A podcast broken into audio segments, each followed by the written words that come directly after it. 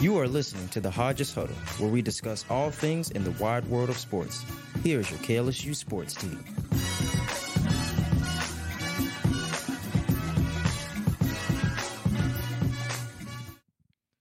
Welcome into the Hodges Huddle. I'm your host, Andre Champagne, and today I'm joined by Anden Brabham and Jaden Smith. How are we doing, guys? I'm doing great, man. LSU and the Saints won this weekend, so yeah, I'm in really good spirits. Yeah, it's a good week of ball, man. It was a good week to be a football fan, no matter who you're a fan of. Yeah, you guys are right.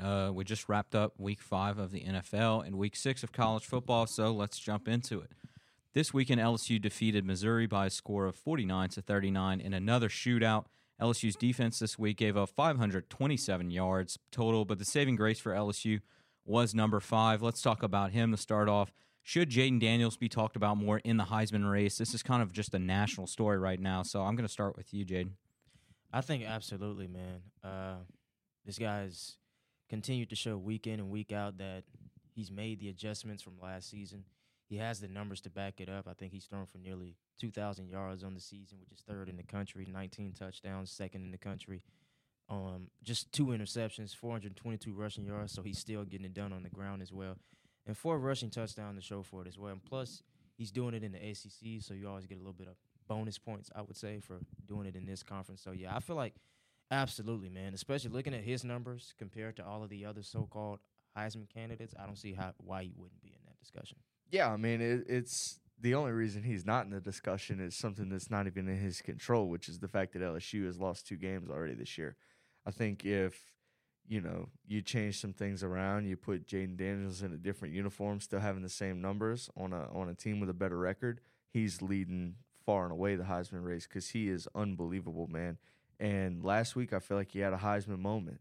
The toughness that he showed after taking that hit in the end zone and coming back on the next drive and leading LSU down the field when you needed it, that showed a lot of toughness and a lot of heart. Yeah, I'm kind of going to piggyback off of what both of you guys said. I think what Jayden Daniels is doing week in and week out, like with what he's doing and with that, like you said, Jaden, against good competition, it should not be underlooked in any way. Yeah. He's third in the country, like Jaden said, in passing yards and first in the country in total yards for a quarterback. What people really aren't talking about either is, like Anden said, his toughness. The kid has heart. And he plays with that every single week. You saw him against Ole Miss with scratches all over his face after the game. Yeah. And then you saw the same thing last week against Missouri where he's got, you know, wraps and ice and all over the place. And so that's just a guy you really want to play for you on the team. And he's going to be a great pickup for an NFL team come April next year. So with the way that he's kind of been performing, how has this kind of shaped his draft stock, do you think? And what kind of pick do you kind of see him? I know it's early, but just kind of talk about how his play is going to, you know, really speak for herself. Yeah, I mean, we kind of talked about this earlier today off camera, but I see Jayden Daniels as a late first round if he tests well, but he'll definitely be an early second round guy. I don't see him getting past the first 2 rounds of the NFL draft, man. I think he'll test well because he's a phenomenal athlete, and I think that the tape will show that he's a mature decision maker who doesn't make mistakes, who will make the play, who will make not necessarily the highlight play, but will always make the winning play. And I think that'll put him in a good light with NFL scouts. Yeah, I agree. I'm going late first, early second. And at first I was a little bit worried before the season really got underway just because I really like Jayden Daniels as a quarterback, man. I really like him for this team and for this fan base. So I was really just interested to see where he would stack up, especially against all this other quarterback talent in this draft coming up. But I think the way he's playing this season and the way that I believe he's going to continue to play, he's going to play himself into a big payday, a big nice contract, and into a late first round, early second round pick. Yeah, I'm going to agree with both of you guys. I think with the way that Jayden has kind of been playing, I think he's building his draft stock up each week, and it's going to only get better. Yeah. I think right now he's, like you guys said, a late first rounder, but that could easily go to a top 3 quarterback in the draft if he keeps it up, in my humble opinion. Yeah. I think. And plus, I know it's a stacked quarterback room, but like I said, what he's doing right now with the talent he has, just imagine that in an NFL scheme where kind of quarterback play has gone to his style of play, in my opinion. So I think he just fits well in the NFL. Yeah, and even outside of that, I just think Jayden Daniels is what a lot of these scouts are looking for, a quarterback that can extend plays outside of the pocket, get it done with his legs on the ground. And he's just really, really athletic, somebody that I'm pretty sure he's going to test pretty well come combine day. So, you know, I feel like that's going to raise his stock just even more. Yeah, I definitely think so, man. I just think that, like you said, his – not only is he going to test really well, but his mentality, the way he carries himself, how he acts as a teammate, as a leader. Yep. He's one of the captains on this football team for a reason. Yep. He's a leader among that offense. He's a leader amongst the entire team. Yeah. I think NFL scouts look at that stuff a lot more than they look at just how fast did you run a 40 or what was your shuttle time or whatever, or whatever. They look at what kind of man you are as well, not just what kind of football player you are. And Jayden Daniels is one of the best teammates, one of the best leaders that I've seen in this program. Yeah, you can tell he has a lot of respect on that team. Absolutely. A lot. Exactly. And like you said, like when he went out against Ole Miss, those guys were really hurt because they knew how much Jayden Daniels was doing for them. So it would have been the same way if the defense didn't get the stops needed against Missouri. But Malik Nabers and Brian Thomas Jr. continue to prove why they're the best 1-2 in the nation. Yep. How huge will they have to be against Auburn, a team with a really talented defense every year? It doesn't matter what coach they have, but obviously you saw what they did against Georgia. Just talk about, you know, how big they're going to have to be this week. Yeah, I mean, I know Georgia's back being hip now because they put 51 points up on Kentucky, but there's still, I don't think that that's a great Georgia offense. Yeah. Like you said, though, Auburn is still a really talented defense, and this is a really talented Auburn team in general. They're going to have to do a lot of work on the outside, but I think where LSU has really gone under the radar but has been really good in this aspect has been running the ball up the middle and has been using Logan Diggs really well. I want to say he had close to 180 last week against Missouri, and he's been playing great football in the past couple weeks. And I think if LSU can continue to really run the ball, then Brian Thomas Jr. and Malik Nabers will get theirs no matter what. Yeah, I was going to say just that. I feel like Logan Diggs is going to be the key to the way this game opens up for LSU, especially on the offensive side of things.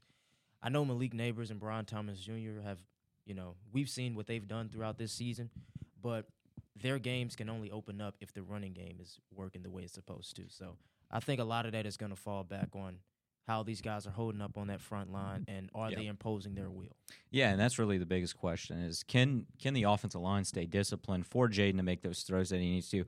But I think for Jayden Daniels to continue that insane play-up, I think Malik and Brian Thomas are going to have to continue to play those insane, like, just really good performances. Yeah. I thought they did really well this weekend, specifically not trying to do too much, but they got open when LSU needed them most. That was really what you saw.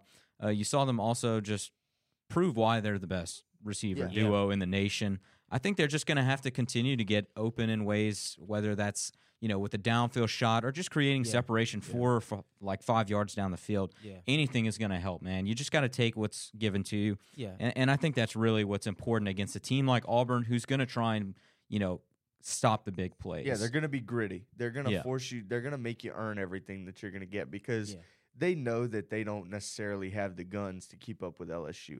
But, you know, they're going to be gritty. They're going to make you earn everything. And like we were talking about Logan Diggs being a really big part, I don't think that Nabers and Thomas are the only receiving threats. Right. I thought Mason Taylor had a really good game against Missouri. Thought he was back to being fully healthy and fully involved in this offense again. Kyron Lacey had another good game. I think that those two will really have to be involved for this team to succeed. Yeah, I agree, and I'm not really worried. I'm pretty sure the coordinator, they're going to find a way to draw something up to get these guys involved. We will score points. I'm not worried. Yeah, I think it all comes down to Denbrock, just being creative with guys. I think he's done a really good job the past, you know, 3 games in particular of getting those guys really involved in the offense. And if he can continue to do that, LSU is going to be just fine. Yeah. But like you said, I would rather see, you know, more, not balance, but I would like to see Mason Taylor be more utilized. Especially vertically. I think he's a bigger threat vertically than we're using him as. Because,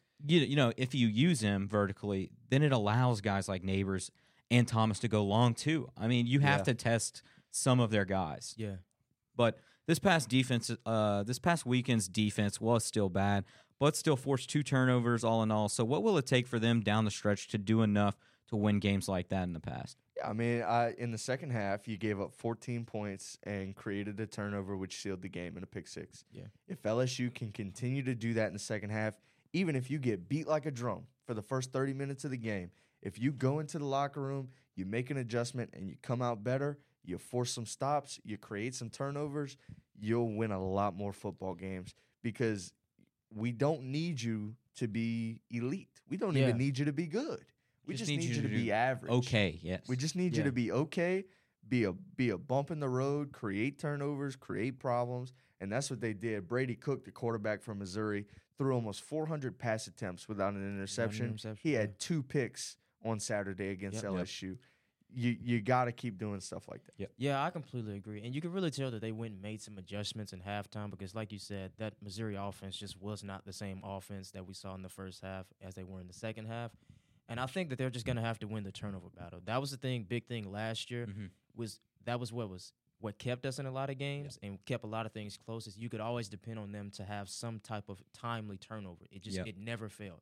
So I think as long as they can force a turnover or two each game, let alone get a stop, but just force a turnover to each game, I think they're going to give this offense a chance to just go rack up points and not have to worry about playing catch-up so much. Yeah, that's a good point. I think if LSU wants to win, bigger games down the stretch in SEC play, it's going to take their defense. Like, I know it sounds simple, but just getting off the field on third downs, they've been horrible. I know it sounds simple, but like we said, third down defense has been really brutal for this LSU team. And if they can find a way to just kind of prevent everything past the yellow line and just kind of close in, up, just keep it in front of the sticks. Keep it in front of the sticks and just watch the big plays. I mean, the big plays are what is really killing you. Yeah. Allow all that. Make them beat you in that way. But that's really where they need to improve as a defense. But what little things did you see the LSU defense do better? I know that Pete Jenkins emphasized tackling this past week, but what did you kind of see? Yeah, and just an interesting point on Pete Jenkins. Pete Jenkins didn't even get around the team until Tuesday, and you played on Saturday. Yeah. That's only 3 full days, Wednesday, Thursday, Friday, of actually being able to do anything. I'd love to see what these guys, what they look like with a full week with Pete Jenkins. Because like you said, the open field tackling was better.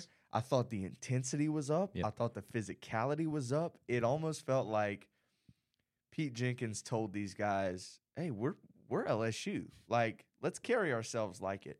And I understand that sounds so trivial to say, but it matters. That swagger matters. That intensity matters. And I thought Pete Jenkins brought a lot of that. He was even getting in on the referees when Brian Kelly was mad about. He was mad about some call at the goal line, and Pete Jenkins is right behind him cussing the ref out. Yeah, I like that, man. That's more intensity. That's more physicality. For an 82-year-old man to do 82, that. 82, still getting after it. He still loves it, and he still loves LSU. And your defense, seeing an 82-year-old man doing that on the sideline for you, for the young guys on your team, that should pump you up in some way. Like, I feel like, I mean, if it doesn't, what does pump you up at that point? But what do you think, Jaden? Yeah, I think they did a much better job of just getting a little bit of pressure on the quarterback, and more specifically, Mason Taylor. We talked about him on the Sunday show. Just, when is he going to get involved? I saw him really finally get involved and finally really just be in the mix of things and just make himself seen on the field. So that's what they did. Tackling was much better. Oh, my gosh, I can't emphasize that enough. So, yeah, as long as they, like you said, keep everything in front of them and get off of the field. Your offense will do the rest. They'll carry you the rest of the way, I promise. Yeah, they will. And I actually saw LSU, like we said, improve with their open field tackling. I know I didn't see many, crazy plays where they just kind of busted. No, but there was a few, but that was more gap. Yeah. Gap problems. That was guys not getting into the right gaps. It was bad run fits. Yeah, that was what it was. I don't think it was missed tackles in that sense. But I thought after watching them tackle against Ole Miss, huge step that they took. And as far as the busted coverages, there wasn't too much of that. Obviously, with a guy like Luther Burden, it started off rough, but they held him to 40 yards in the second half, which was really impressive in my opinion. I also thought, like you said, Anden, the defensive line did better in terms of pressuring this week. They lined up closer to the ball. It's amazing what you can do. We finally saw Mason Smith, like you said, get involved, and it was nice to see. But that's pretty much it. I mean. Yeah. With the talk surrounding Jayden Daniels, give me your guys' top 4 Heisman candidates to get the invite to New York. Yeah, just at the end of the season. I'm gonna go ahead and go. Caleb Williams is kind of the shoe-in guy to get invited to New York, as long as he doesn't get injured. Knock on wood. I hope that doesn't happen. I think he's locked in to go. Yeah, pretty much. Michael Penix Jr., quarterback from Washington, has been phenomenal, man. Washington looks like a legitimate college football playoff contender. I'd give Jayden Daniels an invite, and that's just because of how highly I think of him. And also, I would like to give, this might be a little bit of a deep cut, especially after they lost this week, the running back from Texas, whose name slips my mind right now, but he acts just like Bijan. He runs just like Bijan. He's absolutely unbelievable. I think he had 165 yards and 2 touchdowns against Oklahoma, and he is just a monster, man. Whenever I watch him run, he is unbelievable. Yeah. Yeah, mine's is pretty much similar except for one guy, I think. I'm going Michael Penix Jr., I'm going to put Jayden Daniels in there just because of I cannot ignore his numbers, man. Yeah. I mean, he's doing this on the grandest of stages, and I can't think of a time where a guy had numbers like this and just didn't get invited, especially at the quarterback position. Yeah. I'm going to throw Caleb Williams in there. I mean, the numbers back it up, and plus he's already got that bias from last year. And I'm going to throw in Dylan Gabriel, man. I really like the way he performed in that win against Texas, man. That was a huge win. Nearly 1,900 passing yards, 6 in the country, 16 touchdowns, tied for third in the country, and 5 rushing touchdowns as well, man. So he can get it done with his legs on the ground, too. Yeah, my advice right now, pretty similar to you guys, is obviously Caleb Williams. I mean, what he's doing, like you watch the teams that he's facing, it's like, you know, he's packing the stats, but also it's the way that he improvises, man, the way that he makes something out of nothing, it's amazing to watch. Michael Penix, like you said, is playing better than any quarterback right now, and he's playing like less quarters than everybody. Pretty much a game if you counted all the games blowouts that he's been in. Then Jayden Daniels, but the surprise guy that I have right now is Brock Bowers, and that's only because without him, Georgia really struggles on offense, and it's so apparent. He just sparks that team like it's nothing. It's like every time he gets, you know, on the field. Right. They don't know how to count for him. And they watch film on this guy, so it's just really cool to watch. Yeah, I mean, and he's their X factor. Yeah, absolutely. Yeah. And just to round it off, the Texas running back whose name I just found again, Jonathan Brooks. Dude's got 726 rushing yards, which leads all running backs in the Power 5, 6 touchdowns, 6.7 yards a carry. And I know, like, obviously people call it a quarterback award now, but that's gonna it sucks. That wins you football games. No, what sucks though is that's gonna go unnoticed, absolutely, right? And it shouldn't, because especially with a guy like Quinn Ewers next time. Yeah, and then you talk about Brooks, but also Kentucky's running back right now, 688 yards on the ground. Ray Davis, very good, very good. But moving on to the New Orleans Saints, they shut out the New England Patriots on Sunday by a score of 34-0, handing New England their worst loss at home ever. What a turnaround for the Saints this weekend on offense. 304 total yards from the offense, which may not seem like a lot, but it's a step up from last week. So what kind of improvements did you see from this offense creativity-wise? And then should Pete Carmichael kind of get a little praise? Yeah, I'll show him some love. I mean, it's hard to win in the NFL. It's hard to score points in the NFL, even against a bad team. I don't think New England is very good at all. I think they're top 5 pick bad, if I'm being honest with you. They're bad. But you still have to play well to be able to score points in the National Football League. It felt like Derek Carr was finally getting healthy. It felt like Alvin Kamara was definitely getting back into the swing of things. Definitely. And Pete Carmichael, man, he threw in some nice play calls. I got to be honest. He threw in some nice play calls. We'll go ahead and shut down the hotline until a couple weeks. Yeah, we'll be back. Don't worry. Oh, we'll be back, Pete. Yeah, I really saw just more decision-making on Derek Carr's part, better decision-making a little bit, and really just giving these receivers an opportunity to go and make a play on the ball. And I know Chris Olave missed those 2 deep balls, which I'm still kind of mad about because I just figure – in my mind, he's the wide receiver. I mean, he catches it, so you got just doesn't get the feed in. Yeah, it's like you got to know where you're at. You got to catch that. So that's what I saw this week from the offense. I hope to see more of that. I hope they don't just forget how to do that. Mm-hmm. But yeah, I feel like if they can at least just play like a football team and play like they're capable of doing these types of things on a week in and week out basis, I think they're going to win more games than if they don't do that, of course. Yeah, I can't believe I'm saying this so early, but the Saints did a great job in terms of being creative this week. I guess Pete Carmichael knew the heat he was in, so it just took his job security for him to go out and actually do his job. So I thought the offense implemented some motions for the first time that we haven't seen, and the Saints were really successful in that aspect. We also saw the Saints just able to run the ball better and effectively this week. I still think the pass game needs to improve, but it's doing enough to win ball games, so I can't really complain too much. But down the road, you're gonna have to get better. Oh yeah. Especially in terms of getting the ball out quicker. I think that's the only issue that I have with Carr right now. But the offensive line issues are still apparent, but how can the offense kind of work around those issues? It's just about getting the ball out quick. I mean, if you're going to throw the ball, it needs to be short, intermediate routes or some sort of play action that gets the defense fooled if you want to go deep. But Derek Carr's got to start getting the ball out quicker, 3 seconds or less, you know, because this offensive line isn't going to be able to give you all day. Yeah. Get the ball out quick. They're decent in run protection, I find. When they can get downhill and put a hat on a hat, they're okay. But the pass pro is really bad. Mm-hmm. So it's just about getting the ball out quicker. Yeah, Jaden, what do you think? Yeah, I agree. They're going to have to get the ball out quicker. And I know Alvin Kamara, you know, leaking out of the backfield is going to make up for a little bit of that offensive line and how bad it is. But overall, like you said, you got to get the ball out quicker. You only have 3 seconds to get the ball out in the NFL. And the plays typically last from 3 to 5 seconds. Yeah, anyway.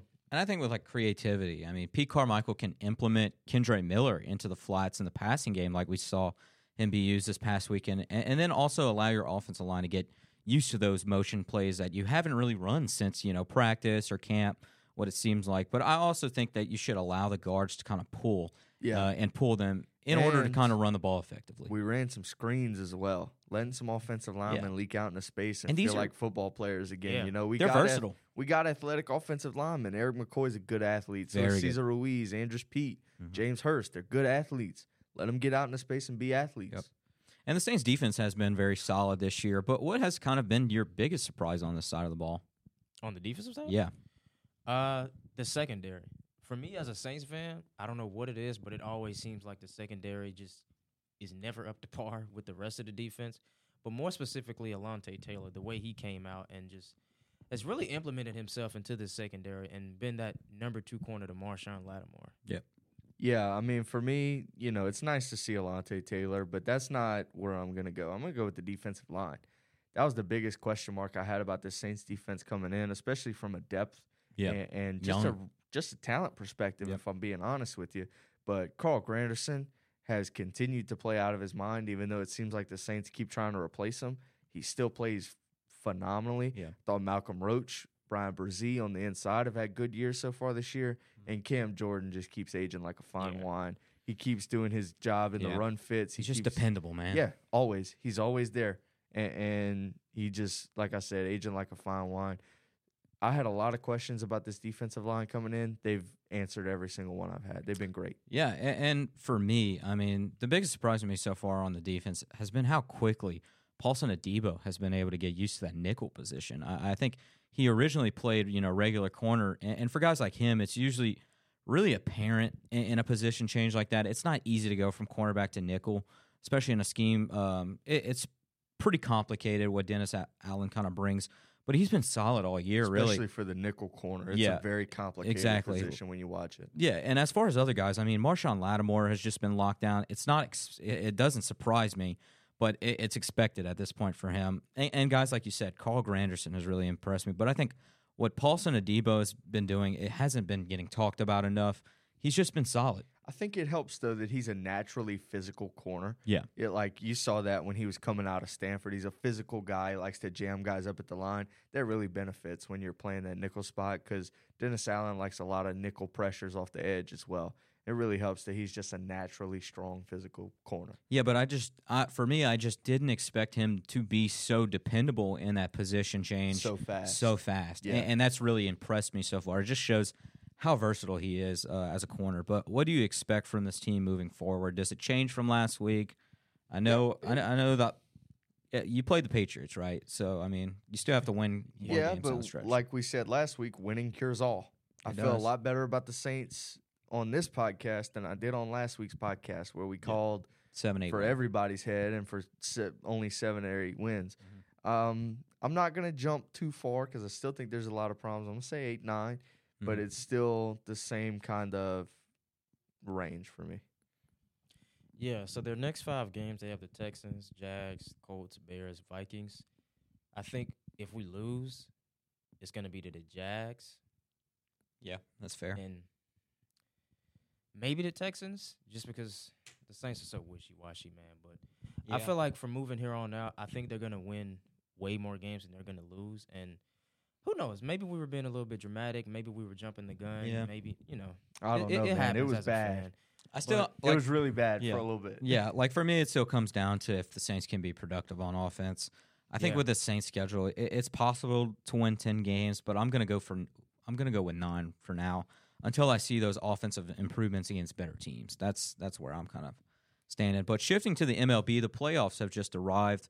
That's the best baseball, in my opinion, playoff baseball. So let's give our predictions for the ALCS and NLCS as well as the World Series champs. So right now we have the ALCS, but the DS is going on right now. It's almost done, but Anden, give me your ALCS prediction. Yeah, Rangers commanding lead over the Orioles right now. They are probably actually going to start soon at the time we're recording this. Yeah. And then Minnesota and the Astros have split their series 1-1. Yep. I'm going to go with an all-Texas ALCS. I'm going to go Rangers-Astros. I just think the Rangers are really hot right now. Mm-hmm. They were hot early. They kind of fell off the wagon, gave the division to the Astros, but they're back hot again. And the Astros just have so much experience, man. Yeah. They are always there. They're always persistent. So I'm going to go with an all-Texas ALCS. I like it. What are you going with, Jane? Yeah, that's what I said, too. I said Rangers and Astros. Picking the Astros just because, like you said, that little bit of that championship pedigree. I know people don't really like to accredit a lot of the wins and stuff to that, but I think that stuff goes a long way, man, especially when you're playing far into the postseason. I mean, look at the Warriors. Like, I don't want to, like, cross both of them, but, like you said, the experience and knowing how to win, and it just becomes natural to you. Like, it doesn't phase you at some point. Exactly, yeah. And so for my NLCS, I'm going to go the Braves and the Diamondbacks. I like that, yeah. For the ALCS, though, I'm going to agree with both of you guys. I'm going to say the Rangers and Astros. I think it could be Rangers-Twins, but I think the Astros are going to kind of wake up. I think the Rangers have been really the team that stood out all year, in my opinion. They haven't been playing their best ball last month, but I think the Astros are starting to kind of find their identity at the right time. If they can pitch well, they're going to find ways to win. But NLCS, Anden, what do you think? Yeah, I'm going to go Braves. I think after that game last night, come back from down 4-0. Austin Riley with a clutch 2-run home run to take the lead. You guys got to see my reaction. Yeah, I mean it was momentum shifting to say the least, especially in Philadelphia. A mini earthquake. I think the truest, bro. Yeah, I think the Braves are going to hold on. They're going to win that series. I think the Diamondbacks are going to put the Dodgers away. Yeah. So I'm going to go in with Arizona, Atlanta in the NLCS. Yeah, and Jaden kind of agree with that. As far as the NLCS, I'm also going to agree with you guys. I'm going to go Braves Diamondbacks. At the time of recording, the Braves have really been struggling. Diamondbacks have shown they can hit off the Dodgers pitching, but my gut it's telling me to go with the Diamondbacks. I think this will actually go the length. I think it goes 5 games. I think that the Dodgers are going to finally wake up. They look dead right now, obviously, but those guys. Like you said, the Dodgers have always been there, done that. So I'm going to go with them. As far as the Braves, I think last night's win really just puts them in the momentum. Oh, yeah. I think that's just crazy. But for the World, give me your World Series prediction. I'm going to go Braves, and then I'm going to go Astros. I think the Braves are going to – yeah, I think the Braves are going to do it. But momentum is a scary thing, man. You know. Yeah. You know, the last thing you want to do, especially in baseball. Yeah, especially in baseball, man. Momentum can take teams a long way, in places that they probably wouldn't be, you know, had they not had it. So I'm picking the Braves to win this one. Yeah, I think the Braves took all of the wind that was in the Philly sails, because Philly seemed like the hottest team in baseball after Game 1. I think they took all that wind. So I'm gonna go with the Braves to beat the Diamondbacks in the NLCS. I'm going to go with the Rangers to beat the Astros. I think it just comes down to who gets hot at the right time. Yeah. And my World Series champion is your Texas Rangers in 6 games. I'm going to – dude, you took the words right out of my mouth. I think for the World Series, give me the Rangers, Braves. I think this one goes the length, and I think the Rangers win it all just with them playing their best baseball right now. Yeah. And it certainly comes from – about who gets hot. The worst part for the Braves is that they're pitching right now. Their pitching is starting to kind of find a thing where they're like, hey – I forgot that we can pitch, and they don't know what to do. And so Charlie Morton is your Game 3 starter, I think, tomorrow night, and he hasn't pitched in 2 weeks, so that's really the biggest question. But for them, I think as far as consistency in starting pitching, the Rangers have just been there all year. But finally, let's give our It's time for the best segment in all of podcast history, guys. It is time for the poo-poo Broussard of the week. Let's go. This goes out to the worst performance of the week, whether that's a coach, fan group, or anyone worthy. So give me yours, Jaden. Start it off. Start off hot. Kai Jones. You know, for those who don't know out there who this guy is, or should I say was, a member of the Charlotte Hornets of the National Basketball Association.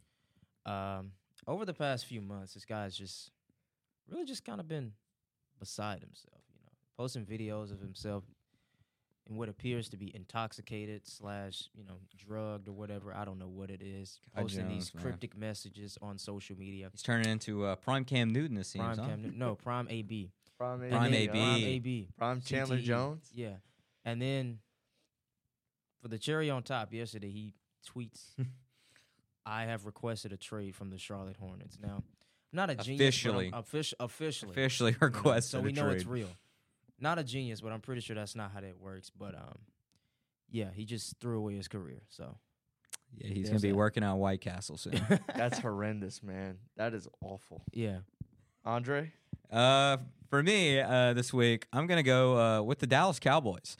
This was a year where they had even larger expectations than usual, and I'm not gonna lie, I was a victim of giving them that hype. I mean, look at it; they look good in the first 3 weeks, and then when you have a game with the best team in the NFL right now, where your defense has been lights out, when you're the Dallas Cowboys, and they go out and perform the way they did, this just shows me that the Cowboys are indeed not back, and Dak Prescott cannot play against an elite defense or a functioning defense or just a defense. But Anden, what I know, boys. Yeah, we know what this is. We knew this is the biggest one of the week. Boys, I want you to think back to Saturday night. All right. Yeah. Miami, Florida. ACC Network. The Miami Hurricanes, the mighty Miami Hurricanes, are playing the lowly Georgia Tech Yellow Jackets. This Miami team was up 20-17 with about 2 minutes and 30 seconds left. Yep. All you got to do is get a couple of first downs. You burn the clock out. You get into what's called the victory formation, and you get to go home. Yep. You get to go home and you win. Yep. And stay undefeated, by the way. Mario Cristobal, head coach, decides that instead of kneeling the clock out, victory formation, that's the whole point, victory formation. He goes out in the shotgun. He gets into the shotgun. Yeah. And he decides to run the football. Now, of course, what can go wrong will go wrong. Will go wrong, yeah. He fumbles. The running back fumbles. I can't think of his name right now, but the poor kid fumbles. He shouldn't have had the ball to begin with. All right? But he fumbles. Georgia Tech picks the ball up. We have about 30 seconds left on the clock. All right. They got the ball in Miami territory. Like, what if, you know? Let's just go out and get a stop. Maybe they missed the field goal. We still win. All right? Nope. Miami decides to have probably the biggest blown coverage I've seen in a couple of weeks. Like, how are you not playing prevent defense? They had a single high safety. When there is 6 seconds left in the game. This just sounds too good. At midfield. Georgia Tech throws a deep shot. Wide open touchdown with 2 seconds left on the clock. Give me the Titanic music. Put it in the Louvre. They win the game. Georgia Tech wins only their second game this year. They're 2-4. A freebie. And Miami handed it to them on a silver platter. Mario Cristobal, Miami Hurricanes football, the U, Warren Sapp, Ed Reed would be ashamed to see what Miami football has become. Yeah. You are my poo-poo Broussard of the week, Mario Cristobal. And that, I mean, not only the first, fool me once, shame on me. But Cristobal, this was his second time doing this. Second time he's done this. Second time. And the sad part is he made his offensive coordinator fall on the sword for it. He made the offensive coordinator go out and say, I called it. No, you didn't. This is a head coach thing, bro. And this is why Mario Cristobal will never win a national championship. Couldn't do it at Oregon. Not going to do it at Miami. You're not going to do it anywhere. You're not even going to do it in Retro Bowl. So that will do it here for us today. Thanks to Anden Brabham and Jaden Smith for joining me today. I'm your host, Andre Champagne, and this has been the Hodges Huddle.